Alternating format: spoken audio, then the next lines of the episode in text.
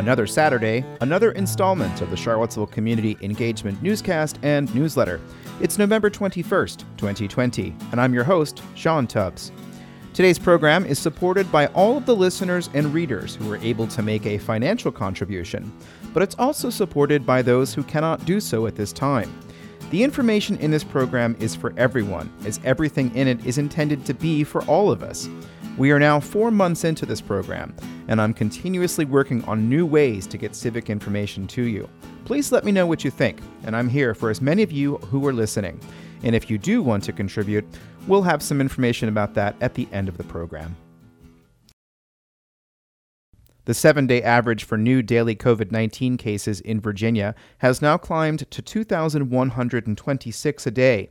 That's based on today's report from the Virginia Department of Health of another 2,348 cases. The 7-day average for positive tests has dropped to 6.8% from 7% yesterday. The Blue Ridge Health District reports another 40 cases today, crossing the 5,000 threshold, with a cumulative total of 5,018 cases since March. Of that number today, Albemarle reports another 19 cases, and Charlottesville has 11 new cases. The in-person fall semester at the University of Virginia is now over, and as of yesterday afternoon, UVA reported 86 cases, with 59 of them students. There have been 1,254 cases identified by UVA officials as UVA cases since August 17th. Those numbers are included within those of the Blue Ridge Health District. The Charlottesville City Council spent about 3 hours yesterday in a budget work session to hear more information about capital projects. Staff had hoped for direction on what high-cost large projects are priorities. The two major items discussed were the multi-million-dollar West Main streetscape, as well as the multi-million-dollar renovation of Walker Upper Elementary and Buford Middle Schools. In general, no hard decisions were made at the meeting. I'll have more details from the meeting in Monday's newscast or in a longer story I hope to complete later on today. The Albemarle Board of Supervisors got an update last week on the status of the Crozet Master Plan from Whitehall District Representative Ann Mallek. The Crozet Master Plan is a document intended to guide development and was first adopted by the board in December 2004 and updated in 2010. A long-awaited update is being shepherded by the Crozet Community Advisory Committee. The work is zooming along, according to Supervisor Mallek.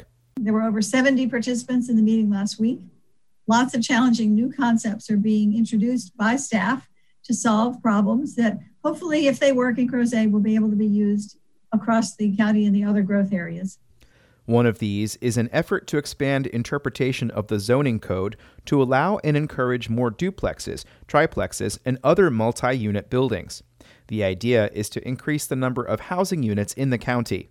This is a little anxious-making for the Crozet residents who feel a little vulnerable since nobody knows exactly how it's going to turn out. The Crozet Community Advisory Committee next meets on November 30th at 7 p.m.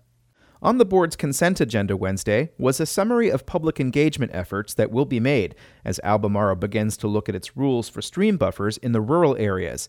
A first phase of the Stream Health Initiative looked at the development areas. Supervisor Liz Palmer of the Samuel Miller District asked for the summary to be removed for discussion. She suggested that rather than talk about the rules in the abstract, the public engagement effort could be more specific in order to explain how water quality can be improved. You know, picking a waterway that we know is being impacted, that we know is in trouble now and needs to be addressed, and maybe we could have lessons learned from that in a situation where we already know the area residents are very interested in doing something about it. Palmer suggested that the Mormons River would be a good waterway to look at because of the impacts of recreational use at the Sugar Hollow Reservoir. There's a lot of trash, erosion, etc. Kimberly Biasioli is Albemarle's Natural Resources Manager. She said the goal of the second phase of the Stream Health Initiative is intended to be more collaborative than the first phase. The report on the agenda today is really about this new phase of the project, focused on the rural areas and planning for how to engage the public and stakeholder groups hopefully in new and strategic ways to not repeat necessarily what was done, but rather to build on it and create more of a collaborative and iterative process where we can receive feedback and incorporate that as we build on and work on building solutions. According to the report shared with the board, the discovery phase for the second phase of the Stream Health Initiative is expected to begin in January. An organization that seeks to increase the availability of passenger rail in Virginia wants you to give your thoughts on what it would take to get you back on a train whenever the pandemic is over.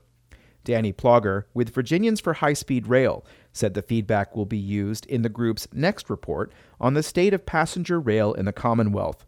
And as you know, with all public transportation, mass transportation, whether it be airlines or rail or buses, have been dramatically impacted because of COVID. And so what we've done is put this survey together to ask our members, ask everyday Virginians across the state, what would make them feel comfortable getting back on the train. Plogger said previous reports called for the state to invest in rail, something the Northam administration accomplished late last year when they announced the purchase of right-of-way from private companies. We'll hear more from Plogger about that in Monday's newsletter. You can access the Virginians for High-Speed Rail survey in the newsletter. Finally today, a repeat of a story from yesterday. A volunteer group of computer programmers and technical experts is holding an information session this afternoon to find out more about what projects it can work on to benefit the greater Charlottesville community. Jonathan Kropko is the volunteer lead with Code for Charlottesville.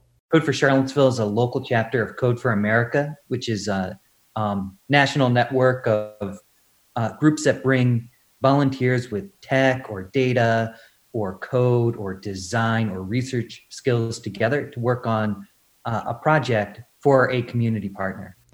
So far, Code for Charlottesville has worked on projects for the Legal Aid Justice Center, the Charlottesville Fire Department, and the Charlottesville Office of Human Rights.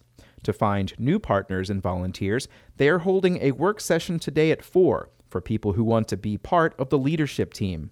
First of all, there's a huge movement in the tech industry of the phrase they use is social good. And I want to put that in quotes, like social good, because a lot of times when they talk about tech for the social good, it's not really doing anything good for society.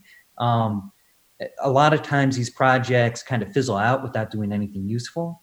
Kropko said the goal of the information session is to try to come up with useful projects. He said that starts by recruiting volunteers. You have to do a good job with organizing so that people know what they're working on and what the goals are. And you have to do a really good job communicating with your partner in the community. The Code for Charlottesville meetup begins today at 4 p.m. for people interested in civic tech. You can register at a link in the newsletter.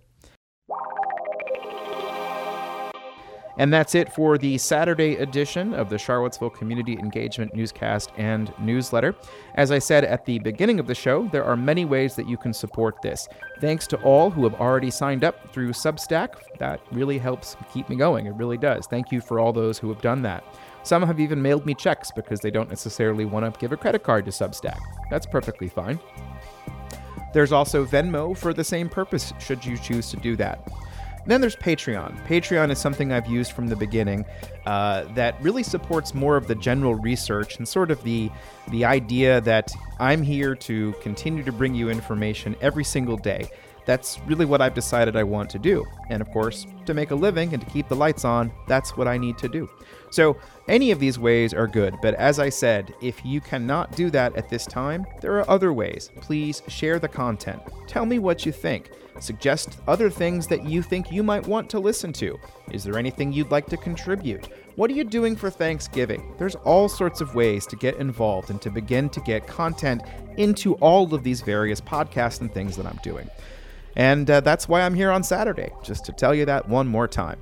I'm Sean Tubbs, your host for all of this madness, and I'll be back on Monday, or maybe even later on today, with another report. There is the Week Ahead newsletter coming out tomorrow. So again, that's what you're paying for. This is my job now, and I thank you for it. Have a great day and stay safe out there.